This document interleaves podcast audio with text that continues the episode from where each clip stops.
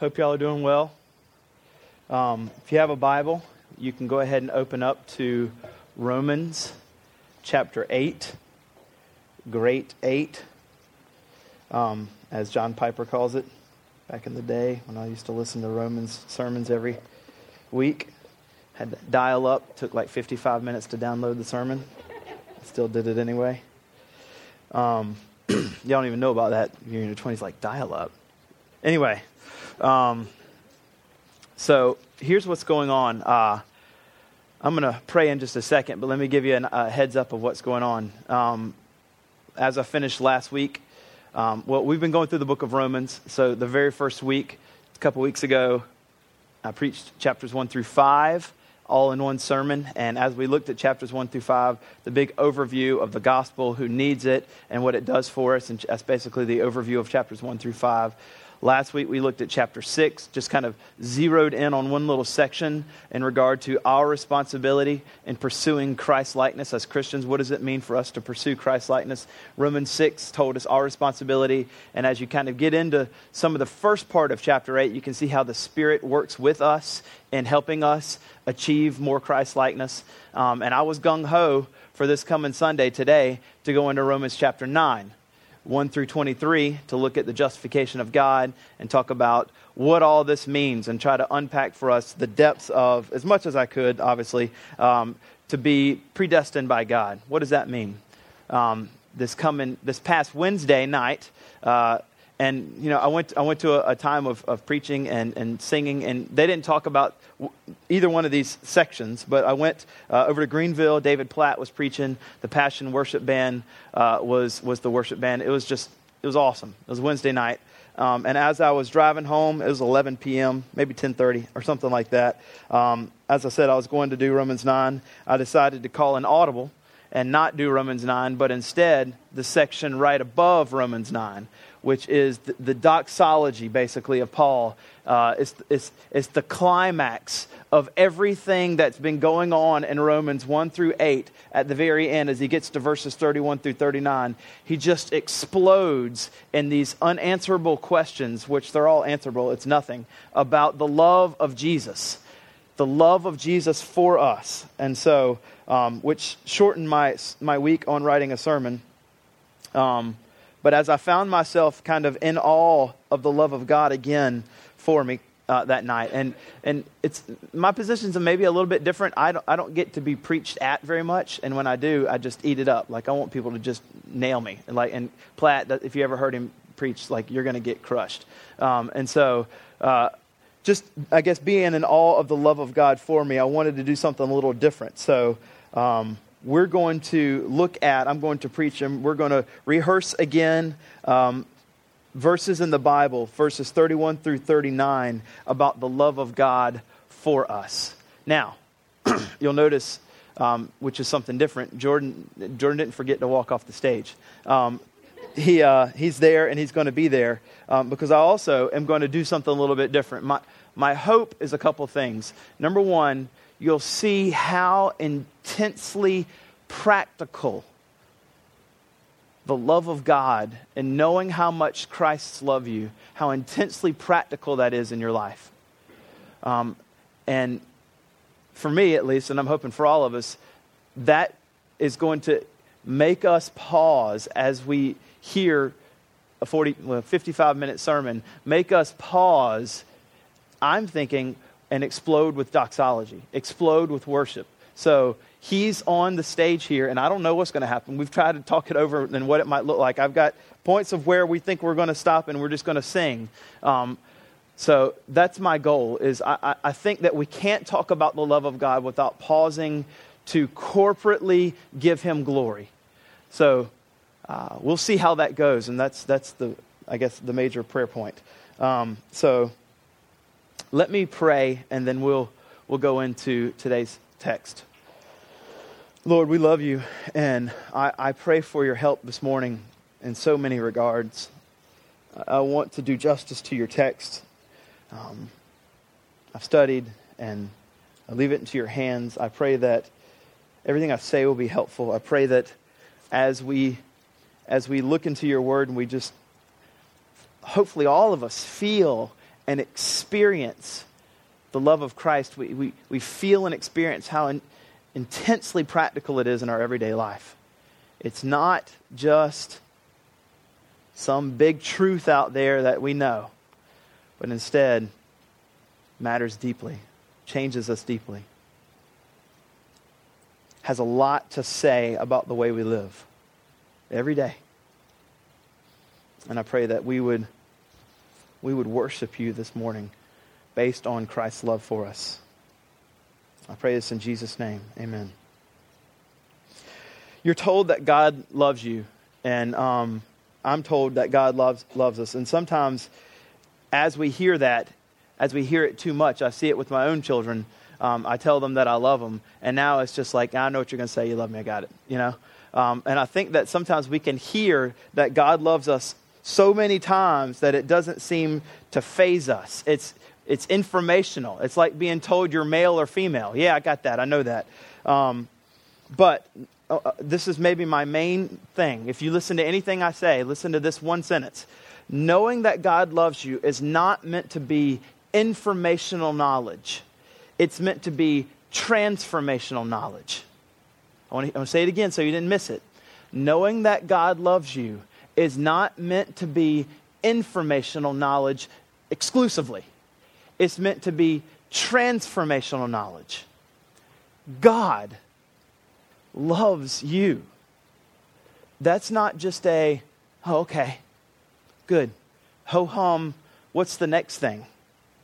Knowing that God loves us is supposed to absolutely transform everything about you transform your relationships, transform the way you think every moment, transform the way you talk, transform the way you eat, the way you love, the way you live, the, the way you read, the way you forgive others.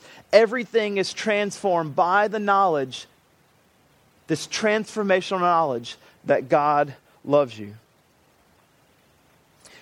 What we're looking at here at verses 31 through 39, as I said, is the full on, tip top climax of the entire book so far of Romans.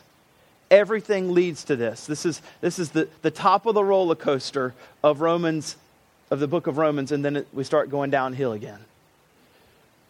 The downhill still, I mean, when, there's a thrill as you go down. So there's a thrill in 9 through 16. But we're at the very top. So let's, let's look at the very climax of the book of Romans.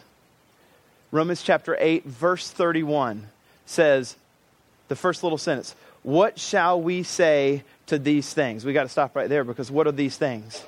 What are these things? Well, arguably, you could go back and say the entire book up until this point.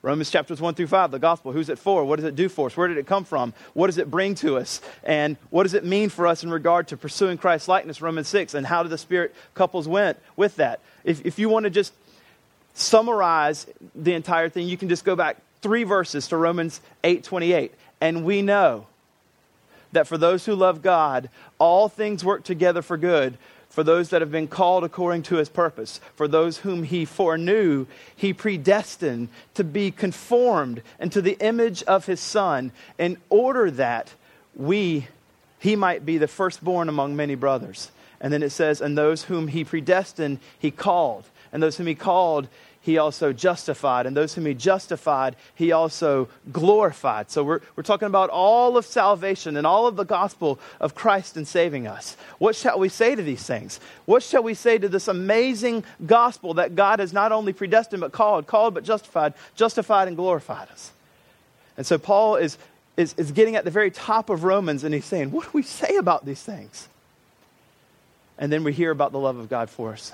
What then shall we say to these things? If God is for us, who can be against us? He who did not spare his own son, but gave him up for us all, how will he not also, with him, graciously give us all things?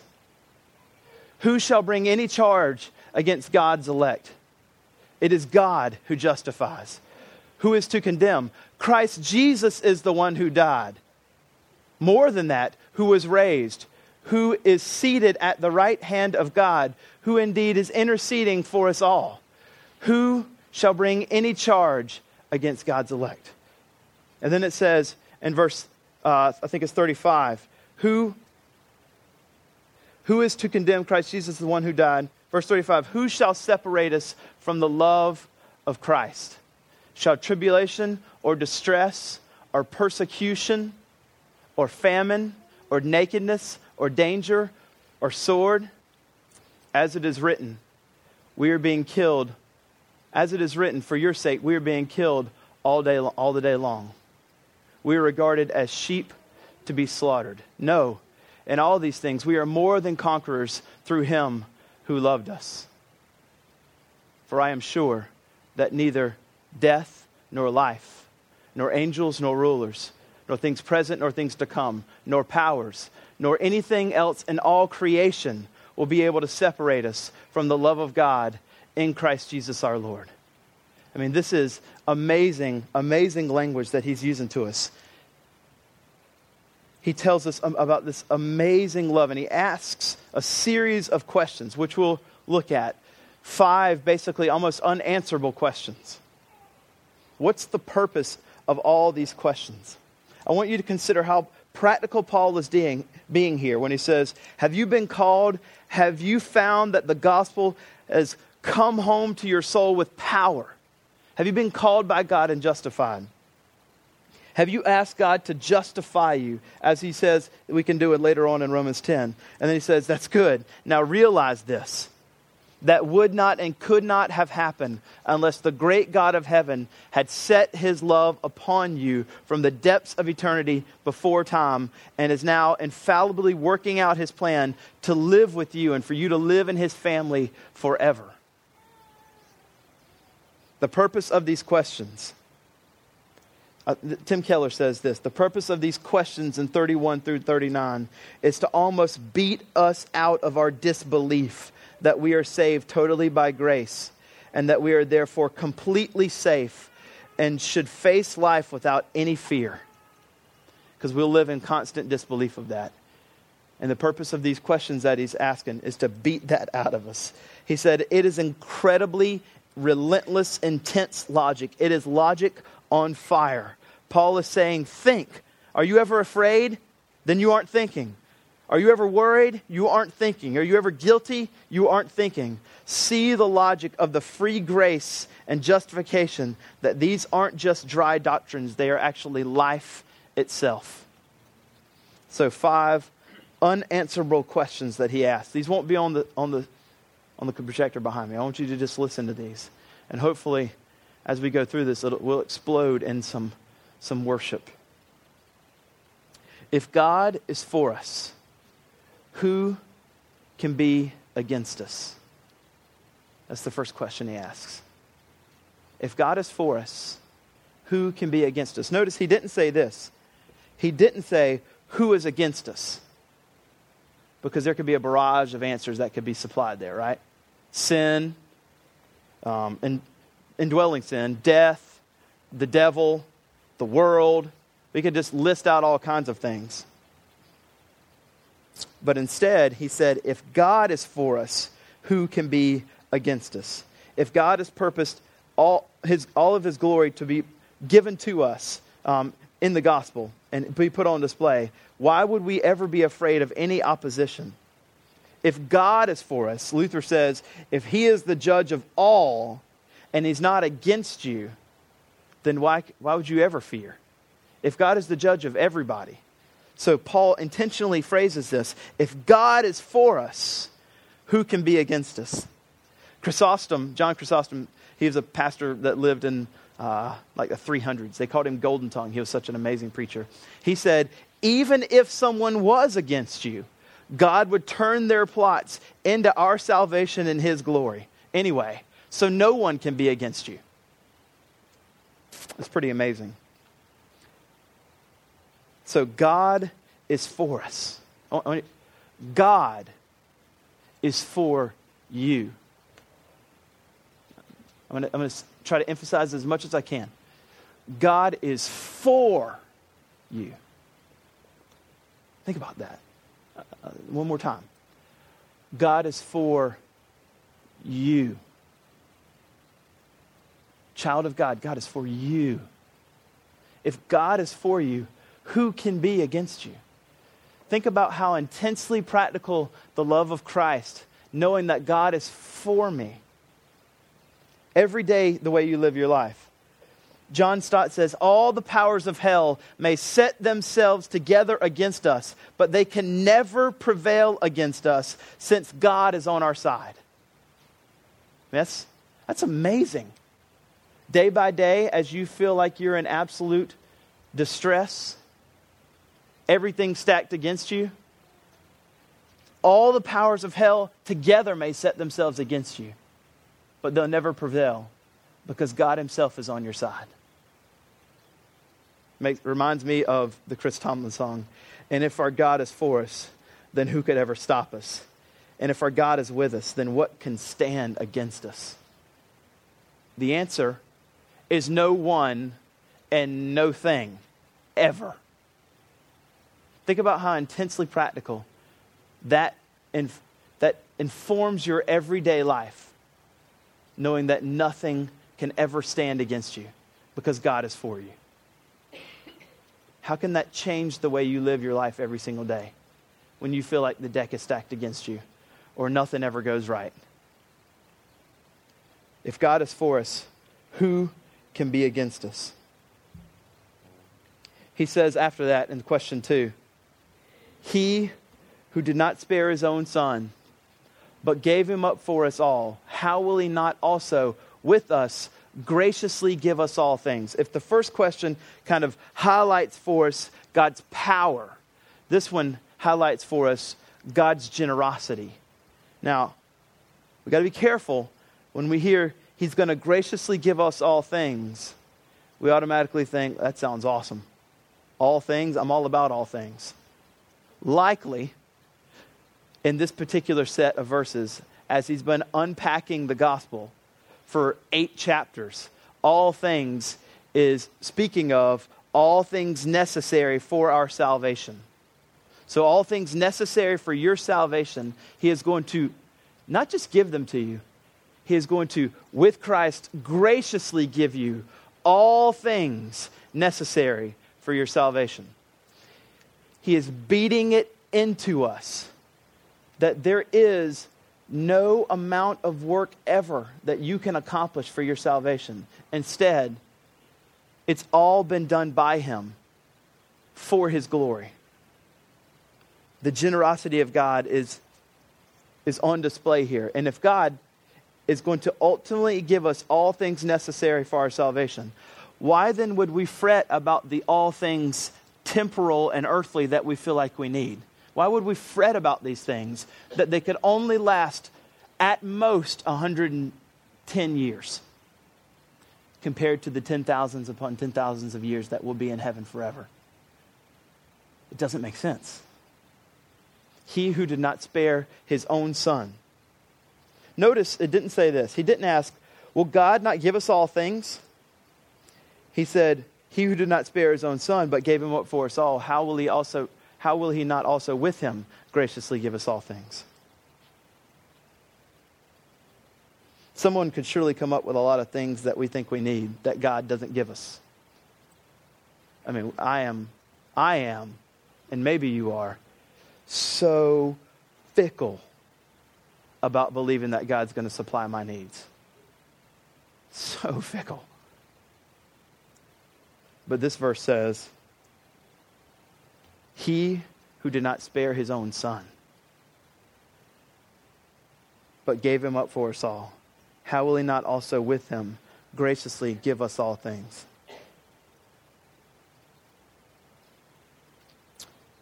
If God, who has purposed our glorification from eternity past, is willing to give up his most precious possession, namely his own son, if he is willing to give up his most precious possession to meet our greatest need, which is our sin problem, why would we need to worry about any other needs that we have? God is taking care of the most important need that you could ever have. And in order to take care of it, he gave up his most precious possession ever, his own son. If he took care of our greatest need with his most precious, he didn't just go find something in the, in the, you know, that we're willing to, like, you know, you, you go dig in your closet and you're willing to give away the stuff you don't want to wear anymore to Goodwill. It's not like God went back in the back of his closet and went to his Goodwill section to take care of our greatest need.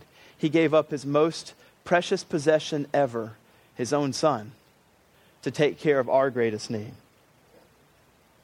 Stott says the cross is the guarantee of the continuing, unfailing. So he's saying not just in one moment, but continuing for your lifetime, continuing, unfailing generosity of God.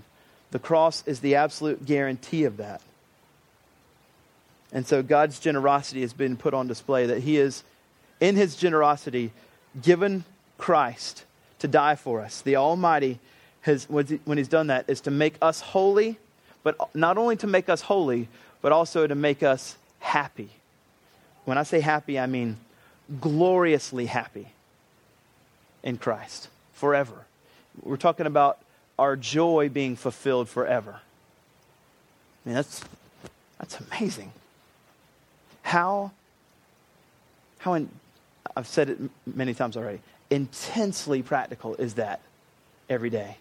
For you to feel and experience the love of God to such a level that His generosity is overflowing to you. How does that change the way you live, talk, eat, forgive others, read, everything you do in life? that He's taking care of all your needs. He asks the next question Who shall bring any charge against God's elect? Every, every time so far, I've tried to, uh, well, he, and he gives a real quick answer. It's God who justifies. So every time here, I've tried to show maybe he could have said it a different way. He didn't say, Who can accuse you? Instead, he adds this designation or title about us as he a- asked the question. He doesn't say, Who can accuse you? Because I would be like, Well, my wife, my kids, and I could just go down the list, right? But instead, he, he puts in that question a beautiful designation, a beautiful title. Who shall bring any charge against God's elect?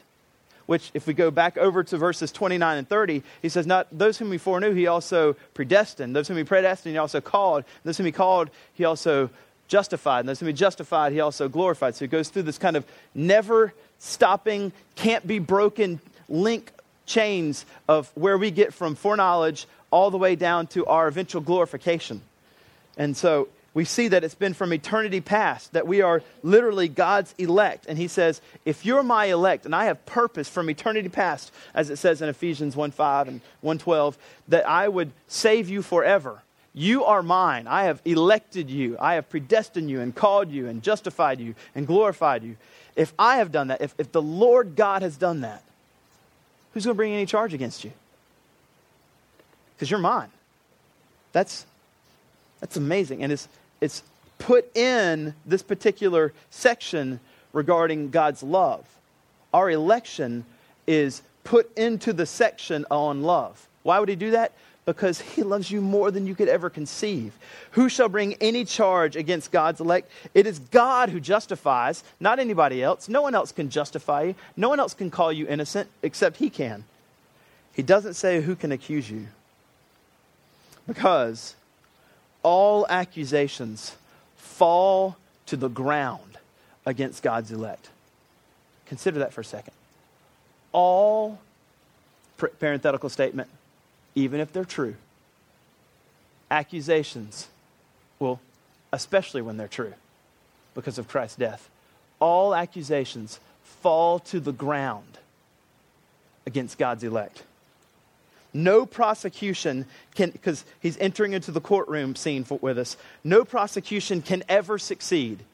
No prosecution. It doesn't matter who the attorney is. It, if it's Tom Cruise or whatever that was, and he's in like five different lawyer movies, it doesn't matter if it's him or the guy that freed OJ. Like, nobody, the best lawyer ever, no attorney will ever be able to try a case. They will never win ever. Ever. This pardon that we have received is absolutely complete. It's absolutely definite. It can never be shaken, ever. It's not even allowed to go over into appeals court. That's not allowed. This accusation, any and all accusations, fall to the ground every time, no matter what, against God's elect. Who can bring any charge against God's elect? Answer God's the one that declares innocent. It is God who justifies. And He did it because of His love. We must face our life, not only our troubles, but even not, not only our, our, our, our down times in life, our dry seasons in life, not just our where we feel in kind of melancholy, but even our sin. We must face all of life with a towering, infallible confidence that we are absolutely forgiven. There is therefore now no condemnation for those who are in Christ Jesus. And if God has purposed this from eternity past to declare his elect righteous and that no accusation will ever stand against them, that means that we're never guilty. When no one will ever call us guilty, ever. Since God has justified you, no one can bring any charge against you. That means you're free. Consider that. Every day. You're totally free. You have no fear whatsoever. No fear. There's a song that we're going to sing. It's awesome. I love it. Um, it's a new song. There's a, we're going to sing the chorus of it that we're no longer slaves to fear, that we're child, children of God. And as we sing this, I want you to just consider the love of God for you. Imagine what these words truthfully mean as we sing them. Let's stand and sing this together.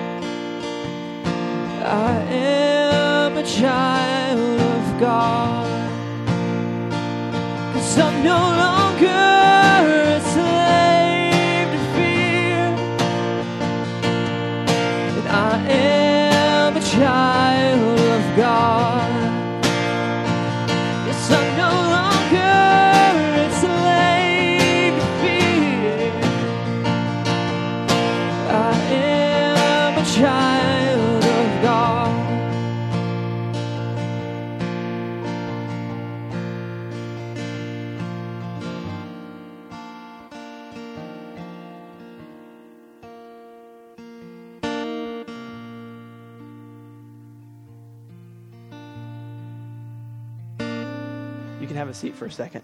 We're going to sing again. This next one is pretty awesome. He asks again, Who is to condemn? Who shall bring any charge against God's elect? It is God who justifies. And then, almost in the same way, he asks another question Who is to condemn? And as he says, Who is to condemn? he unpacks the gospel. He just says, Who's to condemn? And he looks right at you and he says, Christ Jesus is the one who died. More than that, not only died, because if that's it, then that's just not a good that's not good news. Christ Jesus is the one who died. More than that, who was raised, who is at the right hand of God, who indeed is this is crazy, interceding for us. Who's to condemn? And then he tells us this amazing story about Christ dying, being resurrected. He's with God, and then he's also interceding for us. If you and I can be perfectly honest here regarding condemnation, if we can be if we can be perfectly honest, you might not say it out loud, but at least you think this. I think this. Our heart will try to condemn us all the time. Especially after we've sinned. Our heart will try to condemn us all the time. There's maybe four little steps in this answer he gives us when he says, Who shall condemn? He says, Christ Jesus is the one who died. Jesus died for each and every single sin that can condemn you. Who's to condemn? Christ Jesus is the one who died. You didn't have to die because Christ Jesus has died for you. God condemned sin in Jesus. There is therefore now no condemnation for those who are in Christ Jesus. That's Romans 8 1. I mean, that's, that's where Paul takes that turn after 7, and you just get like, where did 8 1 come from? There is therefore now no condemnation for those who are in Christ Jesus. Whoa. No condemnation. I mean, just as you walk around, make up your own song, and it's just two words no condemnation. You just sing that to yourself all the time. No condemnation. Life changing. But then he says, more than that, who was raised. Jesus Christ was raised to life. Not only did he die, but he was raised back to life. Not to die again ever, but to show that death could never defeat him. Everybody else that's raised, they die again. Physically. Jesus is a human being alive right now and will never ever die in heaven. What does that mean then? It's intensely practical. It means that it demonstrates that God is totally accepting of the sacrifice of his son because after that he raised him. And therefore, now we also have been raised to life with Christ forever. So Christ is, Jesus is the one who died more than that, who was raised, who is at the right hand of God. If he's at the right hand of God and not here, that means at the moment of his death when he yelled out, It is finished, to tell us die, it's over. If Jesus is at the right hand of God, then Jesus' work is finished. He finished it. And as he finished it, he is now occupying the most supreme place of honor that ever exists at the right hand of God. He is right beside God. He is sitting right next to the Father. No one else is allowed to do that except for Jesus, who is also God. And then it says this. All right, so what's he doing? What's he doing as he's sitting in the most supreme place of honor? This, this, this is not what we would immediately guess he would be doing. Who indeed is interceding for us. Who am I that you are mindful of me. I feel like David. Who am I? He's interceding for us. Who's to condemn? Jesus is in the most supreme place of honor right now. Who's going to condemn you? Because Jesus is interceding right now for you. The Son of God is advocating right now to God, this very minute, his interceding to God means that he continues in this very moment. He continues for all of us. He continues to secure all the benefits of his death for his people. His advocating, his interceding right now continually secures the ongoing benefits that we receive because of the gospel. If Christ died a perfect death and he lived a perfect life, and he's standing before Father, his, own, his Father right now, and he secured all this, how can you ever be condemned? How can you ever be called guilty? How could you ever be called unforgiven? Answer you can't. These are all unanswerable rhetorical questions that he's asking us. Therefore, you can, with absolute confidence, you can look out and challenge the entire universe if someone's going to try to condemn you and say, No one is ever going to condemn me. Whoever's trying to, you can preach that to yourself or anybody else. I'm in Christ. So, you who are trying to condemn, whether it's me or anybody in the universe, I'm in Christ. You can take that junk and get it out of here. It doesn't live here, it doesn't live in this mind. Romans 8 1. I'm in Christ. Reminds me of the song, In Christ Alone. My hope is found. He is my light, my strength, my song. This cornerstone, this solid ground, firm through the fiercest drought and storm. What heights of love, what depths of peace. When fields are stilled, when striving cease. My comforter, my all in all, here in the love of Christ. And I've added a couple words. That's where I stand forever. I think that's a pretty good place to stop and sing. Let's stand and sing in Christ alone. At least just the first verse. Let's sing it.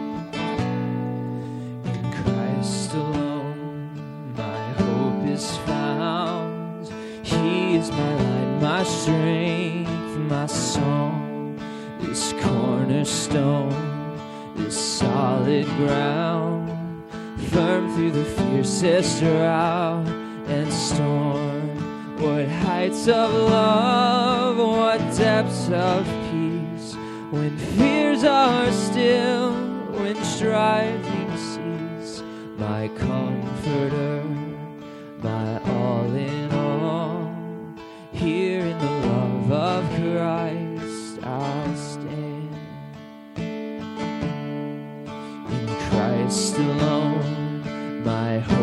found. He is my light, my strength, my song. This cornerstone, this solid ground, firm through the fiercest drought and storm. What heights of love, what depths of peace, when fears are stilled, when striving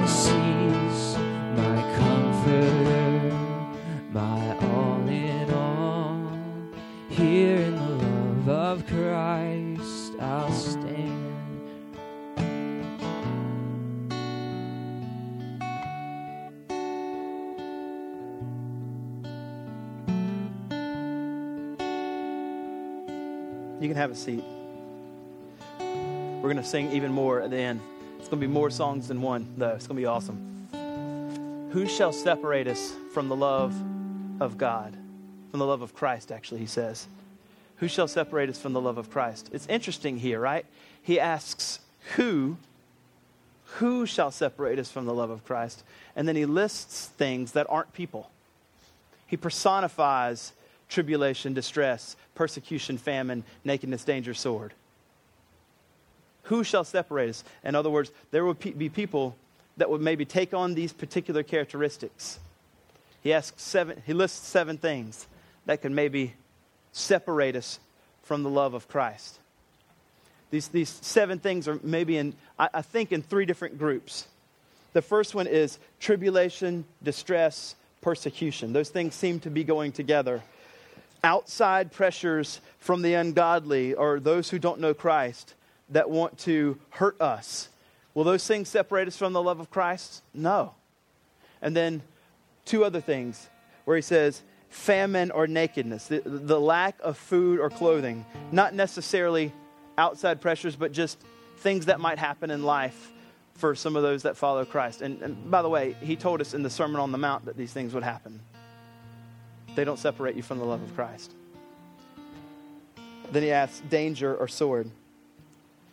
Possibly back to the first one. At risk of death. Is the risk of death going to separate you from the love of God? Or, not just the risk, experiencing death. Is that going to separate you from the love of Christ? No. And he even helps you see it by quoting Psalm 44 22. For it is written, For your sake, we are being killed all the day long. We are regarded as sheep to be slaughtered.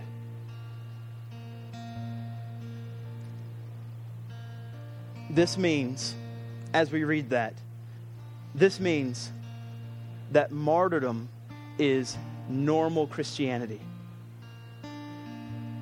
Martyrdom is normal Christianity.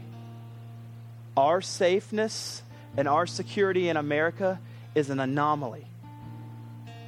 Normal Christianity means martyrdom. We should praise God that we live in the anomaly. We get to live longer lives than most Christians. But if you look for the last 2015 years, Christianity has not been a safe religion. And even today, more Christians have been killed in the last 100 years than the first 1900 outside of America. This is Romans 8 35 through 39. If you look at Hebrews 11 35 through 39, it speaks of maybe what's more commonplace for most Christians.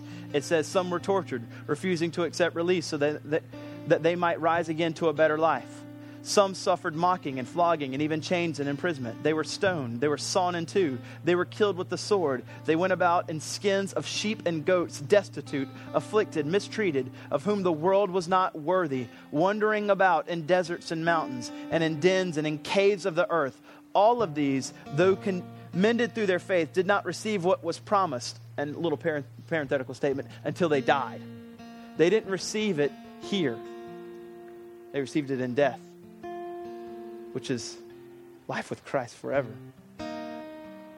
That's Hebrews 11 35 through 39.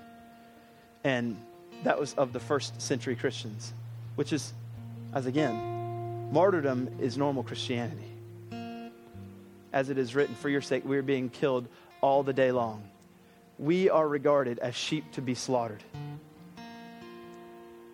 This means that the only thing that we really have to fear as Christians that can really harm us is to be separated from the love of Christ. Not, not death. Separation from the love of Christ. And then he gets to the answer. Finally, we've been asking all these questions, and he gives us the answer. So you'll notice, even in verse 38, um, Paul reaches the ab- if if we've been at the climax those, those first few words are maybe like the very top. For I am sure. It's not I'm hoping. It's not I'm heard. For I am sure. And then he gives this like breathtaking description of the love of God in Christ Jesus for us. For I am sure that neither death nor life, in other words, See verses 36 and 37. I just talked about that. Neither death nor life, nor angels nor rulers. Um, we would think, angels? I thought they're like on God's side. Likely, this angels or rulers is talking about kind of any evil spirit in the spiritual realm that might try to attack us. Neither death nor life, nor angels or rulers, nor things present nor things to come. Anything that could ever be in the, the time realm or powers. What does he mean by powers? Any kind of spiritual force that Satan might try to use against you. So I am convinced, I am sure in this translation, I am sure that neither death nor life, nor angels nor rulers, nor things present nor things to come, nor powers, nor height nor depth, not just anything in the time region, but anything in the spatial region, anything in these realms and just in case he forgets something, he just makes this sweeping statement to make sure that you know that he has absolutely taken a comprehensive inventory of all possibilities, nor anything else in all creation. And then don't miss these last phrases. Will be able to separate you from the love of God in Christ Jesus our Lord. Think about that. Nothing else and all creation, if you're in Christ, will be able to separate you from the love of God in Christ Jesus our Lord. Stott says, Why do you need to hear these five things be answered? Why do you need to hear these five unanswerable rhetorical questions? We urgently need this today since nothing seems stable in our world any longer. Insecurity is written across all human experience. Christian people are not guaranteed immunity to t- temptation or tribulation or tragedy, but we are promised victory over them. God's pledge is not that suffering will never afflict us, but that it will never separate us from his love. Ever. He will never let us go. Our confidence, don't miss this, our confidence is not in our love for Him, which is frail and fickle and based on what's going to happen in the next set of circumstances. Instead, our confidence is based on His love for us, which is steadfast and faithful and persevering. It is chesed love. Sorry, it's hesed love. Persevering, steadfast, faithful. Stott, after he looks at this and says, This is so good. The doctrine of perseverance of the saints needs to be renamed. It is the doctrine of the perseverance of God with the saints. That's, that's crazy awesome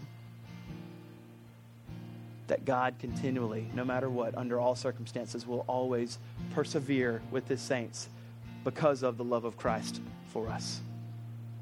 So I, I want to conclude by saying it this way. Earlier I said God was for you, and I want to say it just differently. I want to make it even more personal. Christ is for you. Christ is for you. Christ is for you. How about this one? Jesus, the Savior, the Sustainer, Jesus loves you. Jesus. Jesus loves you, cares for you.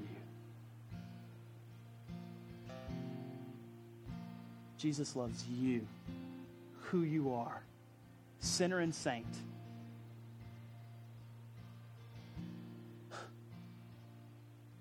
that changes the way we live. Let's pray. Let's stand and pray. God, be with us now as we worship. I pray that the love of Christ will so move us, not just now in these next moments as we worship, but as we walk out of the door, and that our lives will be for forever changed as we preach no condemnation and just continually find ourselves amazed by the love of God for us in Christ Jesus our Lord.